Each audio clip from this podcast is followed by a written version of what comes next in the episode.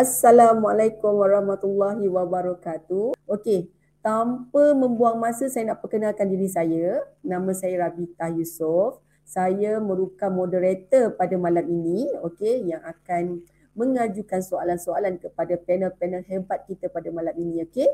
So kita punya panel-panel kita pada malam ini uh, terdiri daripada wanita-wanita. So girls power lah malam ini okey.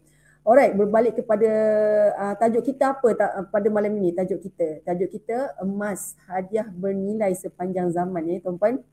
Okey. Seperti yang kita tahu sejak daripada zaman uh, nenek moyang lagi, zaman nenek moyang kita lagi memang uh, sejak daripada dulu lagi diorang memang dah mula uh, menyimpan emas mereka memang dah menyimpan emas sebab saya ingat lagi eh arwah nenek saya um, iaitu nenek kepada um, apa ibu kepada bapa ayah saya lah okey dia memang um, sangat mementingkan anak cucu dia ada uh, simpanan emas walaupun sikit mesti kena ada at least macam emas perhiasan ke macam apa nama um, uh, emas perhiasan tu maksudnya uh, barang kemas. Uh, kadang-kadang orang tak faham emas perhiasan ni macam mana kan? Okey, barang kemas. Okey. Jadi macam nenek moyang kita ni ada juga yang simpan shilling emas. Okey. Yang mana saya ingat lagi dulu saya ada seorang nyang lah. Saya panggil, uh, memang saya panggil nyang lah moyang saya kan uh, kat Melaka. Memang dia pun ada simpan shilling emas. Alright. Okey. Alright. Berbalik kepada tajuk kita emas hadiah sepanjang zaman. Okey kita uh, kita kasih pakar-pakar kita lah yang mengupas okey yang mengupas tajuk ni saya nak perkenalkan panelis pertama kita pada malam ni yang nama dia lebih kurang nama saya juga yang saya pun terkejut eh ada orang nama macam aku uh, tapi dia ada nama depan dia okey saya perkenalkan saya panggil lah okey bersama-sama saya Puan Zulaika Rabita ah binti Zaidi terima kasih uh, di Okey, hai Puan Zulaika Rabita. Assalamualaikum. Selamat malam. Selamat malam Puan Moderator. Waalaikumsalam warahmatullahi Tengoklah tuan-puan nama dia Rabita tu ejaan dia sama dengan nama saya. Ah kan? Ya, Puan okay. Rabita bertemu Puan Rabita. Ya, yeah, okey. Puan Zulaika, sekarang ni saya nak minta Puan Zulaika perkenalkan sikit, sikit je um, tent, uh, apa nama ni uh, Puan Zulaika berpangkat apa dah berapa ramai FL okey dah berapa lama berkecimpung dalam dunia public goal dan Puan Zulaika ni adalah seorang pensyarah ya tuan-puan okey dipersilakan Puan Zulaika Okey, uh, nama saya Zulaika Rabita binti Zaidi. Saya berasal daripada Alustar dan uh, berpangkat Master Dealer dalam Public Goal. Uh, kemudian uh, umpayar uh, penyimpan-penyimpan emas di bawah saya sudah ada 800 lebih dan alhamdulillah uh, saya rasa gembira lah malam ni dapat uh, bersama-sama dengan G100 Talk Show mudah-mudahan memberi manfaat kepada semua orang. Alhamdulillah. Okey, baiklah Puan Zulaika, saya nak jemput kita punya panelis kita yang kedua. Dia merupakan seorang pegawai tentera Okey, kita nak persilakan Puan Sakina. Ha, dia dah keluar dah dulu. Hai Puan Sakina. Hai, Assalamualaikum Puan Rabita, Puan Zulaika Rabita. Ha. Apa khabar semua? Alhamdulillah. Khabar baik. Puan Sakina, tadi saya dah minta Puan Zulaika untuk perkenalkan sikit tentang diri dia. So saya nak minta Puan Sakina juga perkenalkan sikit tentang diri Puan Sakina kepada kita punya uh, viewer pada malam ini. InsyaAllah. Hmm, okay, okay. Terima kasih uh, Puan Moderator kita yang cantik. So nama saya Sakina uh, dan saya dari Kuala Lumpur. Sekarang ni menetap di Kuala Lumpur, bekerja di Kuala Lumpur. Uh, Alhamdulillah untuk uh, business public goal saya setakat ni Alhamdulillah uh, saya berpangkat staff founder master dealer. Uh, dah mempunyai Alhamdulillah setakat sekarang uh, lebih seribu Uh, penyimpan emas yang saya bantu dan insyaAllah lah semoga lebih banyak lagi rakan-rakan kita akan mulakan simpanan emas. Okey, mungkin itulah sedikit daripada saya. Okey, Alhamdulillah. Jadi that's why saya bagi tahu malam ni kita ada panel-panel hebat. Okey, Puan Zulaika, Puan Sakina, malam ni kita nak kupaskan sedikit tentang tajuk kita uh, malam ni eh. Okey, tapi kita nak santai-santai je, tak ada nak berat-berat pun kan. Jadi uh, perempuan berdua ni dah ready eh? InsyaAllah, insyaAllah. InsyaAllah. Okey, jadi sebelum saya mulakan dengan soalan pertama saya kepada um, apa panel pertama, saya nak minta tuan-tuan yang berada di uh, yang yang di FB silalah terus share lagi supaya kita dapat manfaatkan ilmu yang ada pada malam ini kan dapat dan diorang pun dapat manfaat yang sama insya-Allah. Okey. Alright, Puan Zulaika, saya nak tanya soalan ni kepada Puan Zulaika. Dah ready eh? Okay, insyaAllah. Okay. Alright Puan Zulaika. Bagi penyimpan emas, kita mesti perasan yang sekarang ni terdapat banyak emas terutamanya yang bersaiz 0.5 gram, 1 gram dikeluarkan dalam bentuk desain yang pelbagai dan sangat cantik kan. Alright. Emas itu selain sangat menarik untuk dijadikan koleksi simpanan, ia juga sesuai dijadikan sebagai hadiah. Jadi boleh tak puan terangkan sikit apakah kelebihan emas uh, sekiranya emas tu dijadikan sebagai hadiah. Okey, dipersilakan. Terima kasih puan moderator kita yang cantik menawan pada malam ni. Ha, okey. Baiklah tuan-tuan dan puan-puan, saya di sini uh, berkongsi. Okey, saya berkongsi dengan anda semua. Baik, uh, puan moderator kita tanya apakah kelebihan emas sebagai hadiah? Ha, okey.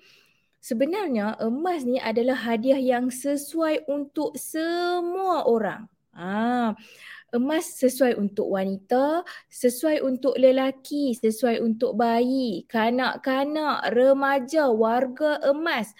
Tak kira agama apa pun, apa juga bangsa kita dan juga budaya kita, semua peringkat umur dari bayi yang baru dilahirkan sehingga yang sudah berusia. Ah, jadi semua orang boleh uh, menerima emas sebagai hadiah. Tak ada se- tak ada diskriminasi. Semua orang boleh menerima emas, okey? Kita boleh tengok uh, emas ni sesuai untuk dijadikan sebagai hadiah untuk hadiah pekerja cemerlang, hadiah pelajar cemerlang ya tuan-tuan dan puan-puan. Uh, happy birthday, happy anniversary ataupun kita nak jadikan dia sebagai duit raya atau angpau. Ah, hadiah untuk uh, persaraan, majlis perpisahan, hadiah untuk cendera hati, untuk jemputan. Apa-apa saja kita boleh jadikan emas especially terutamanya bila dia duduk berada saiz 0.5 gram, 1 gram sangat-sangat sesuai dijadikan sebagai hadiah kepada semua lapisan masyarakat. Ha, bukan setakat di Malaysia tapi di seluruh dunia.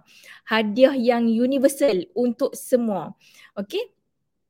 Yang pertama kelebihan dia, dia boleh dijadikan sebagai aset kepada penerima hadiah yang kita nak bagi tu. Okey, sebab bila kita bagi duit, ah kita hadiahkan uh, orang yang kita sayang, orang yang kita nak bagi hadiah tu kalau kita hadiahkan duit akan habis dibelanjakan. Tapi kalau penerima hadiah tu kita bagi emas sebagai hadiah, dia boleh nak tukarkan jadi duit juga. Bila di suatu hari nanti pada masa akan datang pada masa hadapan dia nak gunakan duit dia perlukan duit dia boleh jual emas tersebut yang hadiah tadi tu atau dia boleh gadaikan atau arahnukan untuk dapatkan tunai wang tunai okey jadi kelebihan kedua emas ni sebagai hadiah adalah semua orang sukakan emas. Ah sebab apa semua orang sukakan emas? Dia adalah hadiah yang relevan sepanjang zaman sebab dia tak ada tarikh luput, uh, trending tak trending, viral tak viral dia tetap emas. Ah maksudnya sesuai pada bila-bila masa kita nak bagi hadiah. Uh, dia tak ada masalah nak barang rosak ke nak lah, apa uh, nak jadi macam tak bernilai ke dia tetap emas. Daripada zaman Firaun sampai zaman sekarang tetap emas. Ha, dia tak boleh jadi lapuk. Dia barang yang bernilai sepanjang zaman. Okey? Nasihat mentor saya Tuan uh, Muhammad Zulkifli Syafi'i dia kata jika bajet hadiah uh, saya petik daripada buku wang emas jika bajet hadiah kita dalam 100 ke 250 hadiahkanlah emas. Ah, beliau kata, pastinya penerima lebih gembira dan lebih menghargai hadiah tersebut. Sebab emas tetap emas dan tetap bernilai dan relevan dijadikan hadiah sepanjang zaman. Saya kembalikan kepada puan moderator kita yang cantik berseri pada malam ini. Terima kasih. Puan mute. Oh, Allah. Itulah duk puji-puji sangat terus lupa kan. Ah, okay. Terima kasih banyak Puan Zulaika di atas penerangan. Saya harap ramai yang lebih um, apa faham tentang kelebihan emas ni sebagai hadiah. Macam saya sendiri pun sekarang nak beli hadiah, nak bagi dekat orang kata apa anak, uh, anak saudara ke untuk birthday untuk apa-apa saja nak beli kan uh, nak beli barang tu rasa macam ni duit. Lebih baik aku bagi. Walaupun seratus ringgit dalam bentuk gap kan uh, lebih lebih worth it. Alright. Jadi sekarang ni uh, saya nak panggil panel kita yang kedua untuk soalan saya yang kedua ya. Alright um, Puan Sakina. Okay Puan Sakina ada juga trend sekarang ni pengantin menggunakan emas sebagai hadiah mas kahwin untuk pasangan. Apakah kelebihan emas sebagai mas kahwin ni? Um, apa nama ni? Uh, Puan Sakinah pun saya perasan dia pernah share um, dia sendiri dapat um, ha, apa nama ni duit hantaran eh um, dalam bentuk emas. Betul tak Puan Sakinah? Betul betul betul. Ah, mas kahwin, okay. mas kahwin. Ah, mas ah. kahwin. Okey, hmm. mas kahwin dalam bentuk emas. Ah, boleh tak Puan Sakinah share ah, apakah kelebihan emas sebagai mas kahwin ni? Ah, okay. Boleh boleh insya-Allah. Okey, terima kasih puan moderator kita. Ah, sentiasa ceria kan. Okey, ah, jadi trend dinar sebagai mas kahwin. Kalau kita tengok kan, ah, dalam 10 15 tahun dulu mas kahwin untuk dalam bentuk dinar emas ni tuan puan um, belum famous. Ha, jadi uh, suka uh, jarang-jarang kita tengoklah. Uh, tapi sekarang ni saya sangat seronok bila melihatkan ramai anak-anak muda kita, adik-adik, pangkat-pangkat adik-adik saya ni ramai yang dah mula menjadikan emas-emas 999 sama ada gold bar ke dinar ke sebagai mas kahwin. Jadi uh, kenapa sangat bagus kita pilih untuk uh, mas kahwin ni dijadikan dalam bentuk dinar-dinar emas. Okey tuan puan. Yang pertama kan kalau kita tengok kan uh, mas kahwin kita ni bila dalam bentuk emas insya-Allah dan memang terbukti tuan puan mas kahwin kita tu akan kekal lama dengan kita. Kerana apa?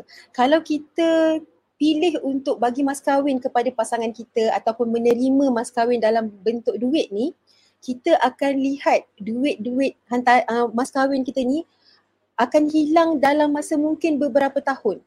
Ha, dan macam mana kalau kita nak make sure mas kahwin kita ni kekal lama? Ha, sebab itulah sekarang ramai ramai anak-anak muda kita sudah bijak memilih untuk jadikan mas kahwin dalam bentuk dinar-dinar emas. Tuan puan, dinar uh, mas kahwin kita dalam bentuk dinar emas ni kan dia takkan terusik. Ha, dia tidak macam duit. Kalau duit ni ada banyak je dekat tangan, kita asyik nak pakai. Ada nak terusik. Lama-lama tengok-tengok dah habis. Tapi bila mas kahwin kita dalam bentuk emas tuan puan, mas kahwin kita ni akan kekal lama. Sebab emas ni dia ada satu aura tau. Emas ni kalau lagi lama dia dekat dalam tangan ni, kita kita akan lagi sayang dan kita memang tak nak jual. Itu memang um, emosi uh, kita fitrah manusia dengan emas um, apa lagi kita nak kata tentang emas ni tuan-puan? Emas ni um, kita kalau tuan-puan nak tahulah, emas ni adalah uh, satu alat keuangan yang nilai nilainya tidak pernah kita lihat jatuh kosong dalam apa-apa zaman pun. Sejak emas itu mula wujud dijadikan sebagai mata wang menjadi aset yang berharga sehingga sekarang tak pernah kita tengok emas ni jatuh nilai kosong. Maksudnya apa?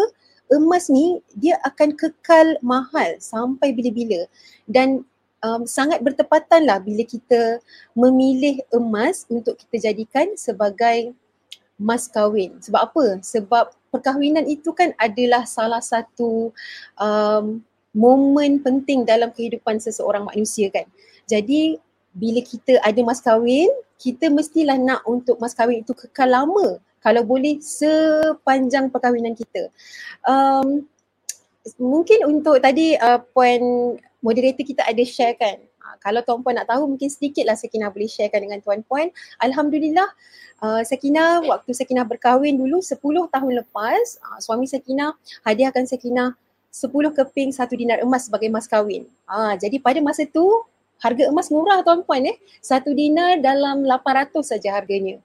Uh, tapi sekarang mas kahwin, uh, sekeping satu dinar nilainya dah menjadi 1200. Jadi itu adalah antara bukti-bukti hidup untuk Sakina dan suami bahawa emas itu memang pilihan yang tepat untuk kita jadikan mas kahwin. Dia akan kekal lama dah 10 tahun, 10 keping dinar emas tu masih ada dengan kami. Dan yang paling penting tuan-puan lagi lama kita simpan mas kahwin kita lagi lama lagi mahal mas kahwin kita. 10 tahun lepas 10 keping mas kahwin saya uh, bernilai 8000 kan? 800 kali 10 8000 alhamdulillah selepas 10 tahun dengan harga emas turun naiknya kita tengok ke, uh, pen, uh, uh, harga emas jatuh rendah dalam tahun 2013 2015 waktu zaman-zaman skim-skim yang macam-macam walaupun begitu selepas 10 tahun setiap dinar emas mas kahwin saya sudah bertambah nilai separuh harga. Ha, maksudnya sekeping dulu 800 sekarang dah jadi 1200. Maksudnya dah bertambah sebanyak 400 ringgit tuan-puan. So kali dengan 10 keping tanpa saya perlu buat apa-apa dengan mas kahwin tu sekarang mas kahwin kami sudah uh, bertambah nilai sebanyak RM4,000. So Alhamdulillah sangat seronok, sangat seronok. Jadi tuan-puan untuk adik-adik Sakina, mungkin saya Sakina ada masa lagi sikit, saya ada masa sikit lagi ni. Tuan-puan mungkin untuk saya pasti mungkin ada dalam 100 ataupun 200 uh, tuan-puan yang ada dengan saya pada malam ni. Sedikit tips, sekiranya tuan-puan sedang memikirkan untuk nak jadikan mas kahwin um, nak menggunakan emas sebagai belanja perkahwinan. Okay, so satu tips yang saya kena boleh share, yang saya kena belajar daripada Tuan Mentor, founder J100, Tuan Muhammad Zulkifli Syafi'i. Tuan Puan, um, kos untuk perkahwinan, untuk sederhana lah di Malaysia, kita boleh anggarkan dalam 30 dinar Tuan Puan. So 30 dinar ni berapa nilainya?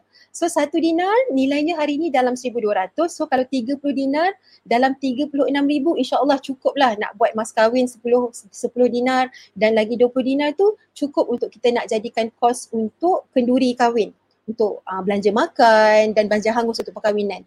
Jadi macam mana tips dia tuan-puan? Uh, jadi untuk adik-adik Sakina dekat sini, uh, pilihlah untuk menyimpan emas. Kalau adik-adik semua sedang uh, merancang untuk berkahwin mungkin dalam 3 tahun lagi lebih kurang, Ah, jadi adik-adik boleh pilih untuk beli dan simpan satu dinar setiap bulan.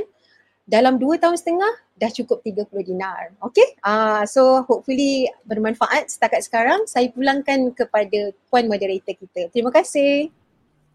Ha, dengar tak betapa betapa apa bagusnya jadikan emas sebagai emas kahwin. Okey saya sendiri um, before saya jadi dealer lah benda ni saya nampak sebab uh, masa saya kahwin hari um, apa masa pernikahan tu Puan Sakina saya punya mas kahwin RM80 je. Nak nak tambah duit untuk buat beli emas nak beli gelang tak lepas. Ah that, that's why daripada situ lepas uh, saya nak sulung adik saya yang kedua sampai yang ke, ke enam okay saya memang ajar mas kahwin buat uh, dalam bentuk emas. Tapi masa tu belum jadi dealer, tak adalah jumpa Dina barang kemas lah jadi dia. Tapi Alhamdulillah sampai sekarang kekal barang kemas mereka. Okey, begitu cepat eh masa berlalu Puan Zulaika, Puan Sakina. Sekarang ni kita dah nak masuk round kedua. Ha, cepat sangat masa berlalu. Tengoklah sekarang pun dah bulan 11. Eh, esok lusa dah masuk bulan 12. Ha, okey. Jadi saya nak panggil Puan Zulaika bersama-sama dengan saya. Puan Zulaika. Ya, Puan Moderator. Alright, Puan Zulaika. Boleh tak Puan Zulaika kongsikan sikit dengan para penonton peng, uh, pengalaman Puan bermula sebagai penyimpan emas dan apakah kelebihan yang Puan dapat daripada amalan menyimpan emas ni? Ah, uh, dipersilakan. Okey, terima kasih Puan Moderator. Baik, Nah, pengalaman saya, okey saya berkongsi. Saya malam ni saya berkongsi kepada para penonton semoga semoga bermanfaat apa yang saya kongsikan ni. Baik, pengalaman saya sebagai penyimpan emas bermula sebagai penyimpan emas pada September 2020. Ah, September 2020 masa tu kan duk PKP ah, kan. Ah, jadi saya bermula dengan satu gram yang pertama di gap. Okay. Jadi uh, kemudian bila saya dah mula dengan satu gram yang pertama, saya rasa macam uh, eh sebenarnya uh, saya ni boleh simpan. Um, pada masa tersebut satu gram bernilai 270. Jadi macam oh saya boleh simpan sebenarnya 270. Okey. Kemudian saya pun start. Okey para penonton sekalian uh, kita boleh beli uh, emas satu gram ataupun kita boleh beli secara bayaran ansuran. Okey. Saya itu kemudian saya start dengan 8 dinar. Okey. 8 dinar ni melayakkan saya pada masa tersebut jadi package untuk jadi normal dealer. Uh, 8 dinar ni sebenarnya dia bernilai uh, hampir 9000. Okey. Tapi saya pun macam oh sebenarnya saya boleh buat simpanan. Okey. 8 dinar dengan 10 kali bayaran dalam tempoh 10 bulan saya boleh simpan 8 dinar tu. Saya macam saya macam excited teruja. Macam betul-betul tak sangka rupanya dalam tempoh 10 bulan ni saya boleh buat tabungan dan simpanan sebanyak tu yang saya duk kerja bertahun-tahun lamanya tu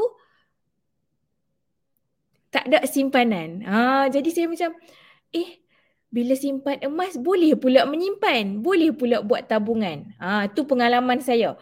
Pengalaman yang macam uh, membangunkan saya dari tidur yang lena bahawa saya berjaya simpan uh, sebanyak 8 dinar dalam tempoh 10 bulan. Boleh, boleh paksa diri. Ah, okey. Okey. Jadi saya kongsikan apa kebaikan yang sangat memberi impact dalam hidup saya. Macam setiap tahun kita akan um, renew insurans dan road tax kenderaan kita. Okey uh, anggaran lah secara purata seluruh um, secara puratanya dalam seribu.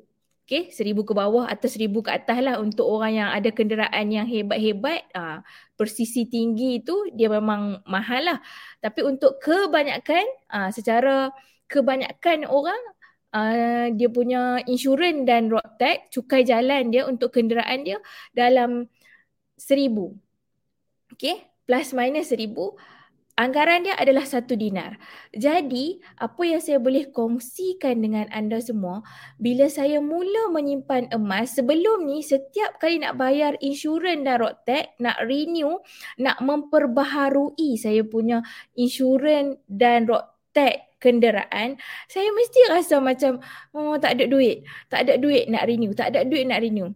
Tapi bila saya mula buat simpanan emas, saya akan pastikan setiap tahun saya lock satu dinar yang sepuluh kali bayaran tu setiap bulan seratus lebih seratus lebih seratus lebih hu, hanya untuk insurans dan road tax kenderaan tahunan. Jadi tak ada masalah dah. Ha, tu ke, uh, salah satu dalam banyak-banyak perkara yang uh, memberi kebaikan kepada saya bila saya simpan satu dinar setiap tahun, satu dinar tu adalah saya ketepikan untuk perbaharui insurans dan tax. Dan saya yakin dan percaya semua rakyat Malaysia, minta maaf, semua rakyat Malaysia ada masalah ni. Tiap-tiap tahun nak bayar insurans dan tax, macam orang Kedah kata duk cari korek sana, korek sini, korek sana, korek sini. Ah.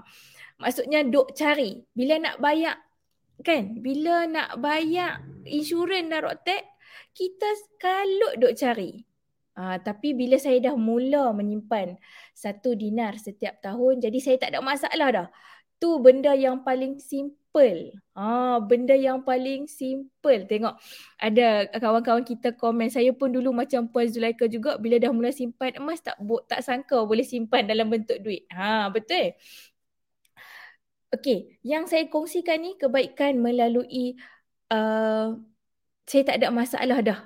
Dua uh, start daripada 2020 sampai sekarang tak ada masalah dah bab insurans dan tax sebab satu dinar tu dah bernilai seribu saya akan jual atau saya akan gadaikan. Ah, setiap tahun tak tepi satu dinar. Okay. Jadi biasanya kalau kita tak mau pening, kita jual saja pada public gold balik satu dinar tu dan kita akan dapat harga yang tertinggi sebab public gold susut nilai dia yang terendah dan harga buyback yang tertinggi di pasaran. Okey, itu saya kongsikan dengan anda semua. Saya kembalikan kepada puan moderator kita yang cantik berseri pada malam ni. Terima kasih Puan Zulaika. Dia pun manis sangat. Ha. dia punya kontrol lah daripada terkeluar cakap kedah, speaking kedah tu. Ha, tidur disebut.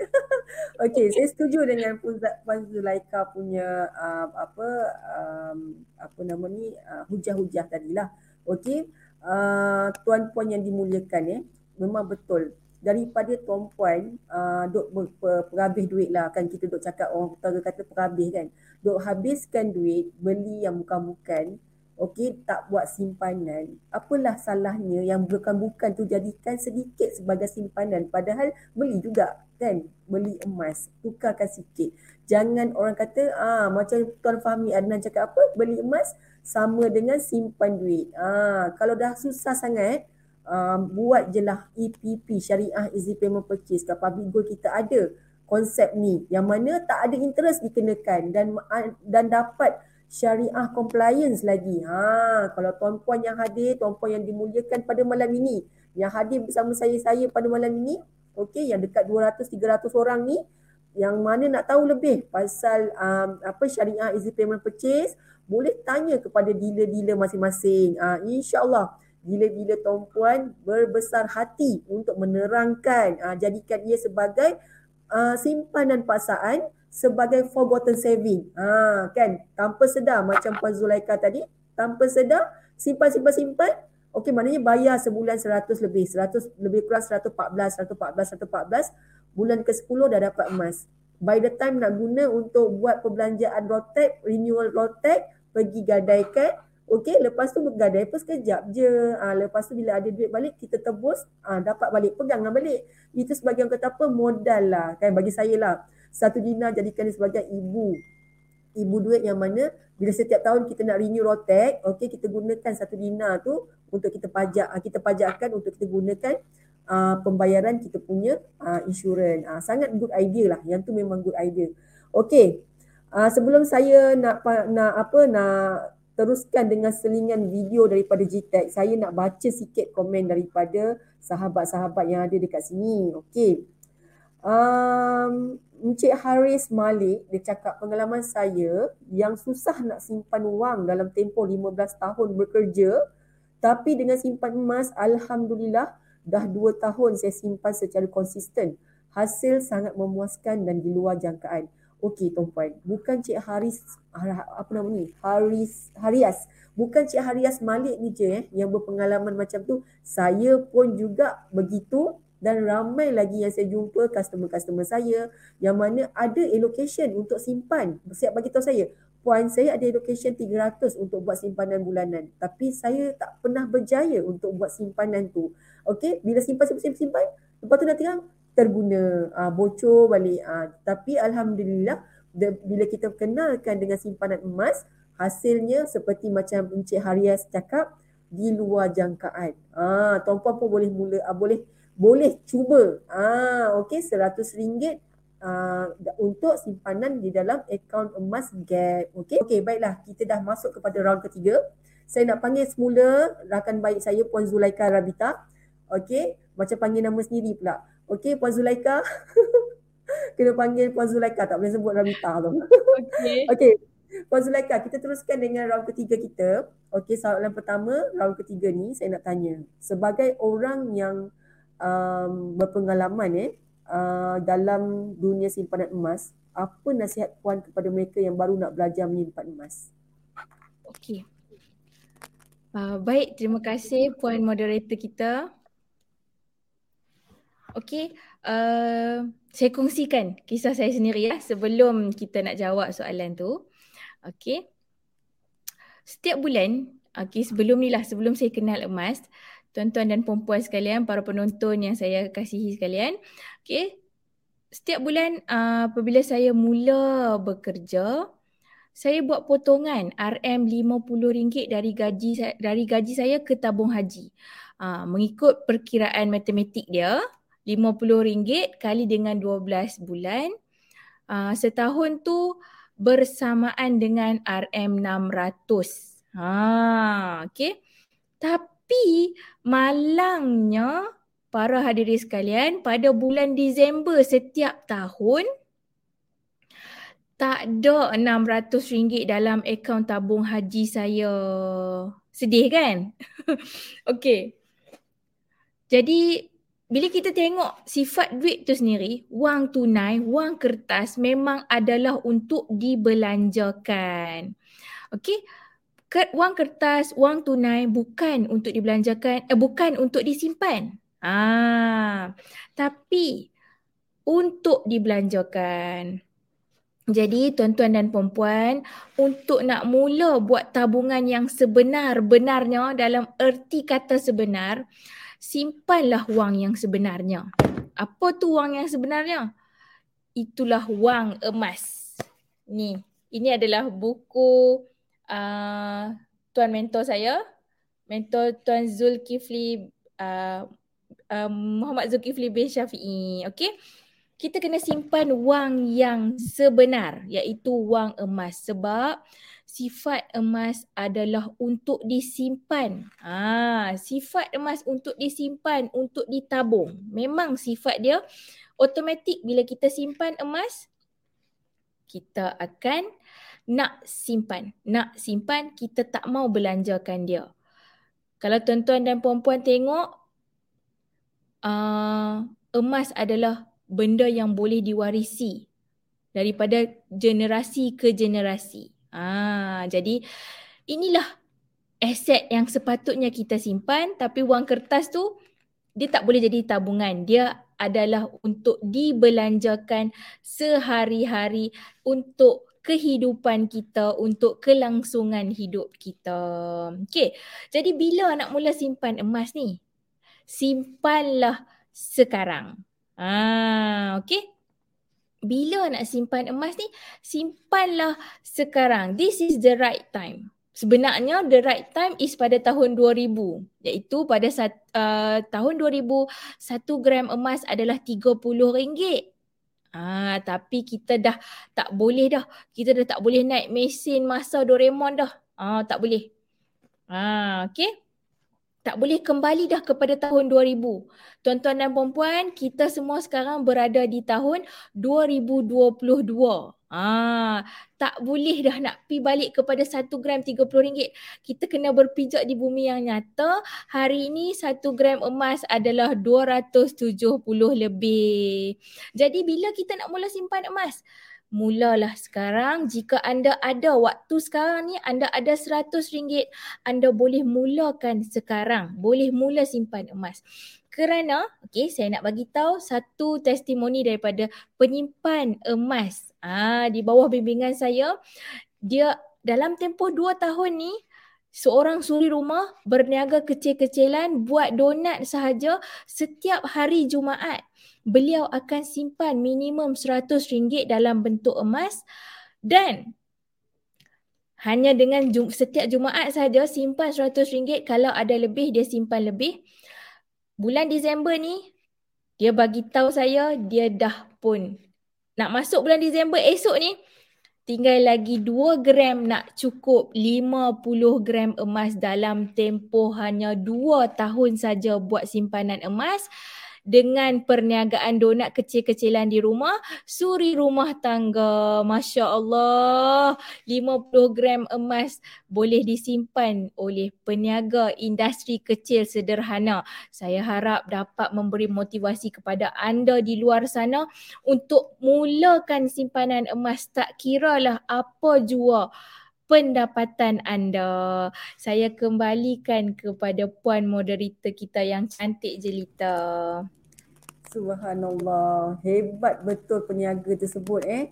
Uh, itulah siapa kata tak boleh nak simpan. Dia sebenarnya antara nak dan tak nak je tuan-puan. Kalau kata tak nak tu macam-macam alasan. Uh, tapi kalau nak dia ada cara macam-macam cara. Betul tak Puan Zulaika? Betul. Terima kasih banyak di atas penjelasan Puan Zulaika tadi, uh, jawapan kepada soalan saya tadi lah. Okey, jadi sekarang Puan Zulaika saya nak jemput panelis kita yang kedua iaitu Puan Sakina untuk bersama-sama dengan saya. Saya ada dua soalan yang saya nak utarakan kepada Puan Sakina. Okey, Puan Sakina dah ready? Ready, ready. Alhamdulillah. Okey, Puan Sakina, soalan pertama daripada saya, okey, saya yakin mesti ada di kalangan penonton kita hari ini yang baru nak mula menyimpan emas. Boleh tak Puan terangkan apakah sebenarnya asas simpanan emas yang selamat? Dan soalan yang kedua pula, okey, bagaimana cara yang termudah untuk mulakan uh, simpanan emas dengan public gold ni? Okey, dipersilakan Puan. Okey, terima kasih uh, Puan Rabita. Okey, uh, jadi tuan-puan nak menjawab soalan yang pertama dulu kan. Um, penting ke untuk kita tahu asas simpanan emas yang selamat ni? Penting ke untuk kita tahu? Mestilah sangat penting tuan-puan. Untuk yang nak bermula simpan emas, ini saya kira nak kongsikan empat asas yang kita semua kena tahu. Sangat simple sebenarnya tuan-puan.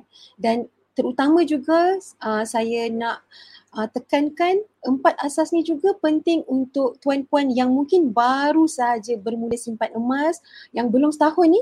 Uh, cuba semak balik. Adakah empat-empat asas ni tuan-puan dah ambil maklum? okay. So um, tuan-puan, bila tuan-puan tahu empat asas simpanan emas yang selamat ni, insya-Allah tuan-puan, tuan-puan akan terselamat daripada um, kerugian dan penipuan dengan apa-apa skim yang bertopengkan emas. Dan insya-Allah tuan-puan dengan empat asas ni juga tuan-puan akan lebih faham tentang simpanan emas yang betul. Okay, so uh, bersama-sama dengan saya sekejap, empat asas ini yang pertama tuan-puan, bila kita cakap tentang simpanan emas, kita mesti kena dapat emas fizikal. Apa maksudnya? Apa maksudnya? Kalau kita buat apa-apa simpanan emas tapi kita tak dapat emas fizikal, tuan-puan kena sangat hati-hati. Kerana apa? Kemungkinan simpanan emas yang tuan-puan sedang buat itu mungkin skim cepat kaya yang bertopengkan emas. Ha, dan kalau tidak pun mungkin simpanan emas itu ada isu berkaitan dengan syariah. Ha, jadi kena berhati-hati. Jadi sebab itu asas yang pertama ini, ini jadi asas yang nombor satu. Kita beli emas, kita kena dapat emas tuan-puan. Jadi bila kita simpan emas ni tuan-puan, pastikan kita beli emas, kita dapat emas. Apa maksud dapat emas ni? Okey, dapat emas ni dia boleh jatuh, di, di, dibahagikan kepada dua. Sama ada bila dapat emas fizikal tu, kita pegang sendiri, simpan sendiri ataupun kita minta tolong orang simpankan untuk kita. Uh, tapi kita dah tahu memang kita beli emas tu emas fizikal, bukan emas digital. Okay, setakat ni harapnya faham.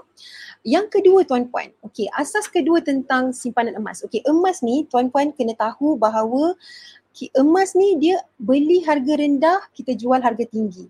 Emas ni dia bukan macam uh, simpanan-simpanan pelaburan yang kita buat yang famous yang ada dekat negara kita. Dia bukan satu benda yang kita letak duit, setiap tahun kita akan dapat untung dividen. Ha, emas bukan macam tu tuan-puan. Dan tuan-puan, saya nak nak tekankan dekat sini, nak kongsikan dengan tuan-puan, tuan-puan, tak ada satu alat kewangan dekat dunia ni yang lengkap.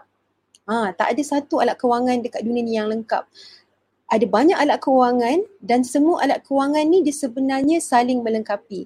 Jadi setiap alat kewangan ni dia ada kelebihan dia yang tersendiri, dia ada kekurangan dia tersendiri dan dia ada fungsi dia masing-masing.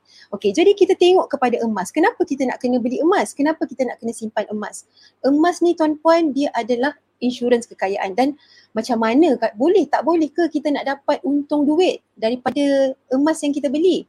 Boleh, boleh. Sebenarnya boleh dan macam mana kita nak rasa untung duit daripada emas yang kita ada ni adalah dengan kita kena jual lah emas kita. Sangat simple sebenarnya. Ha, jadi fungsi utama ini yang disarat yang dinasihatkan oleh banyak pakar keuangan. Kita semua mesti kena ada emas. Kalau tak banyak mesti kena ada sikit kerana emas fungsinya sebagai insurans kekayaan keluarga kita. Uh, jadi uh, bila kita faham fungsi emas ni, insya-Allah kita semua tidak akan takut dan kita tak akan teragak-agak untuk mula ada simpanan emas masing-masing. Uh, jadi saya, saya dengan asas yang nombor dua ni saya harapkan semua orang mula berfikir kalau belum mula simpan emas kena berfikir macam mana nak kena cepat-cepat bermula. Okey asas yang ketiga uh, rasa tak, takut uh, apa kita tak cukup masa eh. Yang ketiga tuan-puan, kita kena kenal pasti. Bila kita nak menyimpan emas ataupun tuan-puan yang dah memulakan simpanan emas, cuba kenal pasti. Tuan-puan me, sedang menyimpan emas ataupun sedang membuat emas ni sebagai pelaburan.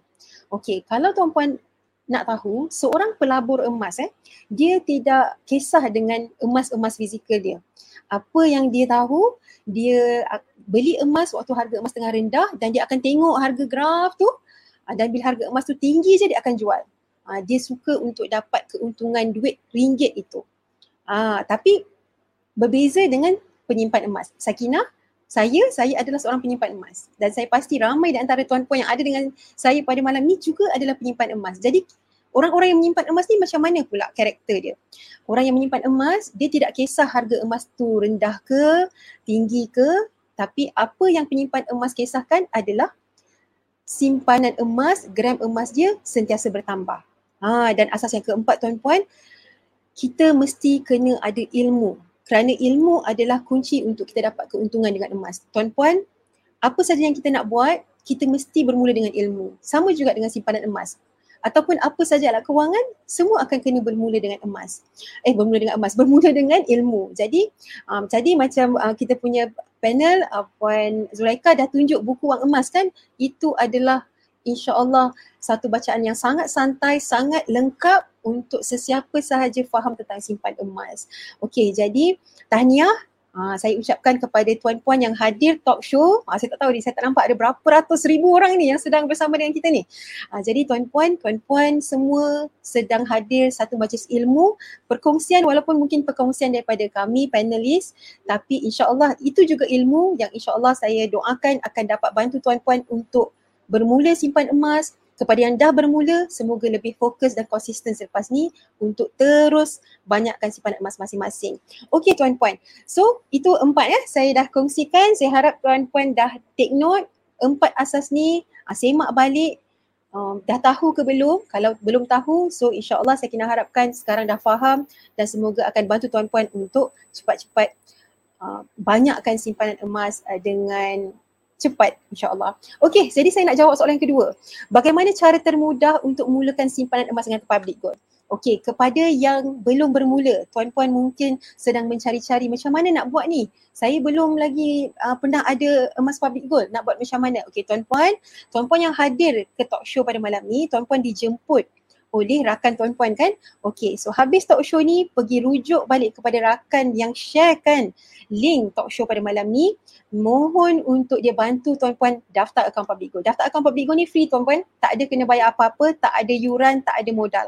Okay, uh, jadi bila dah daftar akaun, dah daftar akaun Public Go terus uh, dengan serta-merta buat belian emas yang pertama. Belian emas yang pertama tuan-puan boleh jadi seketul emas, mungkin beribu-ribu harganya ataupun mungkin hanya boleh simpan beberapa ratus, tuan-puan kalau tuan-puan hanya ada seratus pun hari ni tuan-puan, tuan-puan dah boleh mula ada emas. Dengan apa? Bila kita daftar akaun Public Gold, tuan-puan akan terus ada akaun emas Get Public Gold. Ha, di sinilah di mana uh, di, di mana kita memilih untuk Public Gold simpankan emas kita. Ingat tadi dalam soalan saya pertama saya ada share soalan uh, dalam uh, empat asas tadi saya ada share kan kita bila kita beli emas sama ada kita pegang emas kita sendiri atau kita minta orang tolong pegangkan emas kita. Jadi dengan akaun emas gap ni, kita beli gram emas fizikal, kita minta tolong public go simpankan. Tuan-puan boleh berdikit-dikit serendah 100. Sangat mudah. Dengan akaun emas gap public go yang public go sediakan ni, siapa pun boleh mula ada emas. Pelajar yang tak ada tak ada gaji, uh, yang belum bekerja, suri rumah yang tak ada gaji, dapat duit belanja daripada suami sikit-sikit, boleh mula simpan emas tuan-puan. Orang berpencen, orang yang nak berpencen, apatah lagi kalau tuan-puan adalah golongan orang bekerja macam Sekina. InsyaAllah lah tuan-puan juga boleh mula untuk ada emas juga insyaAllah tuan, tuan-puan. Okey jadi um, saya harapkan untuk tuan-puan semua boleh rujuk semula kepada rakan tuan-puan yang bawa tuan-puan masuk talk show dapat ilmu sedikit ni. Semoga urusan tuan-puan untuk mula simpan emas dipermudahkan. Okey saya serahkan ke, semula kepada puan moderator kita. Okey, terima kasih di atas uh, huraian jawapan daripada Puan Sakinah tadi. Sangat jelas. Okey, uh, betul lah apa yang Puan Sakinah cakap. Kena kontak dealer ataupun rakan-rakan yang yang dah ajak tuan semua uh, hadir malam ni ke talk show malam ni. Jadi nak tahu lebih macam mana cara. Okey, untuk pendaftaran macam Puan Sakinah tadi uh, bagi tahu tadi, uh, semuanya free. Uh, tak ada hidden charge ya. Okey, saya tambah yang tu tadi hidden charge. Okey, sekarang kita dah masuk ke um, bahagian Q&A session. Tuan-puan yang dihormati, kalau ada soalan boleh tanya soalan. Jangan segan-segan, okey? Alright, saya ada nak bacakan soalan, satu soalan ni Okey, soalan ni, okey saya nak jemput kedua-dua panel kita bersama-sama untuk jawab soalan Q&A session ni untuk bersama-sama dengan saya lah. Okey. Um, uh, Puan Zulaika dulu lah kot eh. Tadi Puan Zulaika kata dia nak jawab soalan. Okey, soalan yang pertama. Apa apa kelebihan sebagai dealer daripada Encik Muhyiddin? Okey, Muhyiddin from Aceh katanya. Ah, okey, apa kelebihan sebagai dealer? Uh, dipersilakan Puan Puan Zulaika. Okey. Terima kasih uh, Puan Moderator kita. Okey, uh, soalan daripada Encik Muhyiddin. Okey, apa kelebihan sebagai dealer? Ah, okey. Saya kongsikan secara ringkasnya. Okey, bila kita uh, menjadi dealer, okey. Kelebihan yang pertama kita dapat adalah mendapat rebate atas belian sendiri. Maksudnya kalau berstatus normal dealer, uh, setiap RM100 yang kita simpan dalam bentuk emas, kita akan dapat RM1. Uh, itu adalah rebate. Uh, okay? Bergantung kepada uh, status dealer kita, normal dealer atau priority dealer. Okay? Kemudian kelebihan yang kedua adalah dibayar royalty. Ha, dibayar royalty seumur hidup kerana memperkenalkan kepada pelanggan baru. Ha, bila kita perkenalkan kepada orang lain, kepada saudara mara, kenalan terdekat kita, adik-beradik kita, sepupu sepapak kita, semualah yang dikeliling kita, kawan-kawan kita, kita akan dibayar royalty disebabkan kita memperkenalkan ah cara-cara buat simpanan dengan public gold. Ah. Kemudian tiada yuran keahlian. Ah tak perlu nak renew renew. Ha tak perlu. Tiada yuran keahlian nak jadi dealer. Okey. Kemudian yang keempat dapat menjalankan bisnes atas talian 24 jam sehari di mana-mana sahaja di atas dunia ini selagi mana ada internet. Ha, boleh. Okey. Yang kelima, tak perlu menjual stok, tak perlu. Anda tak perlu menjual emas.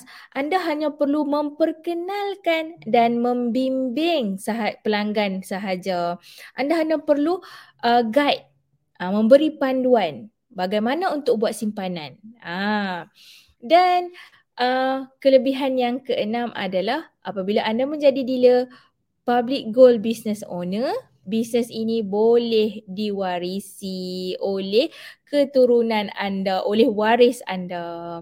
Okey. Baiklah, itu secara ringkas anda boleh uh, rujuk kembali kepada uh, mereka yang mengajak anda pada hari ini. Ha, tanya lebih lanjut uh, macam mana nak jadi dealer. Lagi kita tunggu ada uh, promotion-promotion yang best. Okey. Terima kasih Puan Moderator. Kembali kepada Puan Moderator. Okey, terima kasih. Okey, oleh itu kena stay. Stay tune. Okey, jadi soalan kedua saya nak ajukan kepada Puan Sakina. Okey, daripada Encik Hazri. Hazri Sani. Eh, bukan, bukan. Sorry, sorry. Daripada Encik Muhammad Rosmadi Muhammad. Okey, soalan dia senang je. Bagaimana nak istiqomah menyimpan emas? Okey, silakan. Terima kasih Puan Moderator. Okey, bagaimana nak istiqomah menyimpan emas? InsyaAllah sangat mudah sebenarnya Tuan-Puan. Tuan-Puan, sesiapa pun kita uh, bila terutamanya lah kita yang dah mula bekerja kita akan mula buat simpanan kan so simpanan kalau selama ni kita buat dalam bentuk duit kenapa kita buat simpanan tu Ha, mesti ada tujuan kan? Mesti ada tujuan kenapa kita buat simpanan. Jadi sama juga, bila kita buat simpanan dengan emas ni, sebenarnya kita bukan buat benda lain. Kita sedang buat simpanan.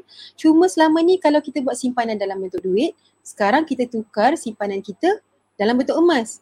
Ha, duit-duit itu kita tukarkan jadi emas. Itu sahaja perbezaannya. Jadi macam mana kita nak istiqomah menyimpan? Ha, dia bukan sebenarnya istiqomah menyimpan emas. Tapi istiqomah menyimpan itu sendiri. Kita kena ada matlamat. Kenapa kita nak simpan emas tu? Okay. Jadi matlamat kita ni pula macam mana tuan-puan? So matlamat ni boleh perlulah berjangka masa panjang. Kalau matlamat jangka masa pendek tidak sesuai tuan-puan eh.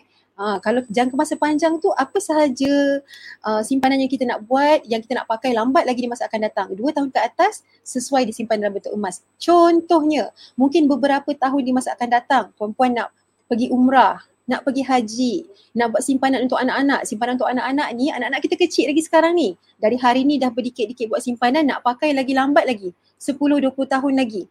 Ha, bila kita nak buat simpanan untuk anak-anak, kita mesti pulun kan. Setiap kali kita dapat gaji, kita akan simpan, simpan, simpan, simpan. Sebab simpanan untuk anak-anak ni tak bukan sikit tuan-puan. Besar jumlah dia. Jadi ambil masa yang lama. Bila kita faham kita sedang simpan emas untuk anak-anak, kita tak akan culas. Kita mesti akan paksa diri kalau tak dapat simpan banyak sekurang-kurangnya setiap setiap bulan setiap kali gaji tu 100 akan simpan dalam akaun emas anak kita. Simpan simpan simpan sampai berjaya. Jadi apa lagi contoh? Simpanan jangka masa panjang. Simpanan persaraan kita. Mungkin kita nak buat rumah nak beli rumah untuk bersara. Banyak lagi tuan-puan. Jadi saya, uh, saya harap saya menjawab uh, persoalan tentang istiqamah menyimpan emas ni.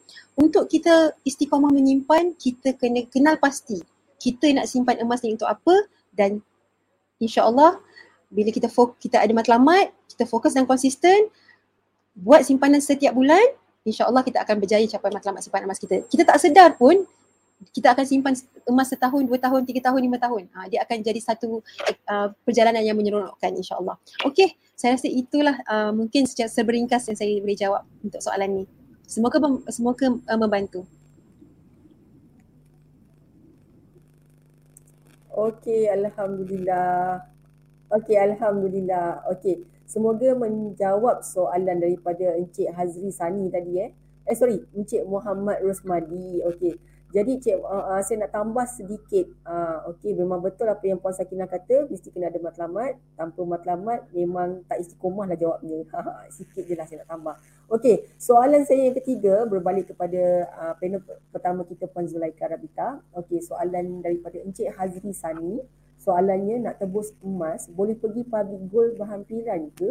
Uh, sila, sila jawab Puan Zulaika. Baik, uh, terima kasih Puan Moderator kita daripada Cik Hazri Sani nak tebus mas boleh pergi public go berhampiran? Okey boleh. Okey saya jawabkan untuk soalan ni. Okey sekiranya kalau uh, tuan-tuan dan puan-puan dah dapat kumpul uh, di MyGap contoh katakan dah 6 gram. Tuan-tuan dan puan-puan nak keluarkan 5 gram dalam bentuk gold bar. Tuan-tuan dan puan-puan boleh uh, gunakan yang dekat gap tu uh, gold in transit. Kita boleh withdraw. Uh, kita boleh keluarkan emas kita. Post berinsurans. Tak perlu anda tak perlu ke branch. Uh, anda tak perlu. Anda duduk je kat rumah anda. Walau di mana anda berada anda boleh dapat emas anda. Postage berinsurans. Maknanya dilindungi jangan risau. Okey? Selamat. Akan sampai dengan selamat. 20 uh, berat yang akan dihantar ke rumah kita emas sehingga 21.25 gram emas Ha. Kalau lebih daripada itu, anda perlu ke branch yang berhampiran lah. Anda kena buat temu janji. Ha, okay. Kalau setakat 21.25 gram ke bawah, ha, boleh keluarkan secara postage berinsurans iaitu gold in transit, GIT withdrawal. Okay, saya harap dapat menjawab soalan uh, Cik Hazri Sani. Okey, Alhamdulillah. Okey, saya minta maaf kepada uh, ramai yang mengajukan soalan-soalan pada malam ni ya. Okey, saya minta maaf yang mana yang tak dapat nak jawab tu. Okey, boleh rujuk kepada dealer anda masing-masing. Okey, insyaAllah mereka akan dapat jawab lah. Saya harap ramai yang apa um, faham okey uh, emas sebagai hadiah ni kan uh, daripada penerangan yang kita dapat daripada penulis-penulis kita hari ini. Okey, jadi sebelum berakhir, jangan lupa ya tuan-puan untuk like dan subscribe FB page dan YouTube channel ni. Okey, G100 Network ni supaya tuan-puan sentiasa dapat update yang terkini. Okey, untuk upcoming event insyaAllah. Okey, jadi dah tepat pukul 10 1 minit. Okey, um, saya nak baca pantun sikit sebab saya suka baca pantun. Okey, anak Betawi uh, main tambur tamborin. Okey, wajah bulat begitu bersih kepada semua para hadirin saya ucapkan terima kasih. Jadi sekian daripada saya, Rabita. Jangan lupa join event G100 Talk Show pada setiap hari Rabu malam. Saya nak ucapkan terima kasih kepada Zin, kepada panel-panel hebat kita, Puan Sakina, Puan uh, Zulaika Rabita, kepada Tuan apa ni Tuan Ahmad, uh, kita punya producer, kepada technical team, kepada semua yang hadir pada malam ini, tuan-tuan yang awesome. Dan saya mohon maaf jika ada kekurangan yang baik itu sentiasa dari Allah, yang buruk itu daripada saya sendiri. Okay, terima kasih. Jumpa lagi the next the, the next event. Alright, annyeong adios. Bye. Hai, bagaimana perkongsian oleh para panelis tadi? Menarik kan? Jangan lupa untuk hadir ke G100 Talk Show setiap hari Rabu jam 9 malam hanya di Public Go by G100 Network. Pelbagai cabutan bertuah menanti anda. Jumpa lagi. Bye-bye.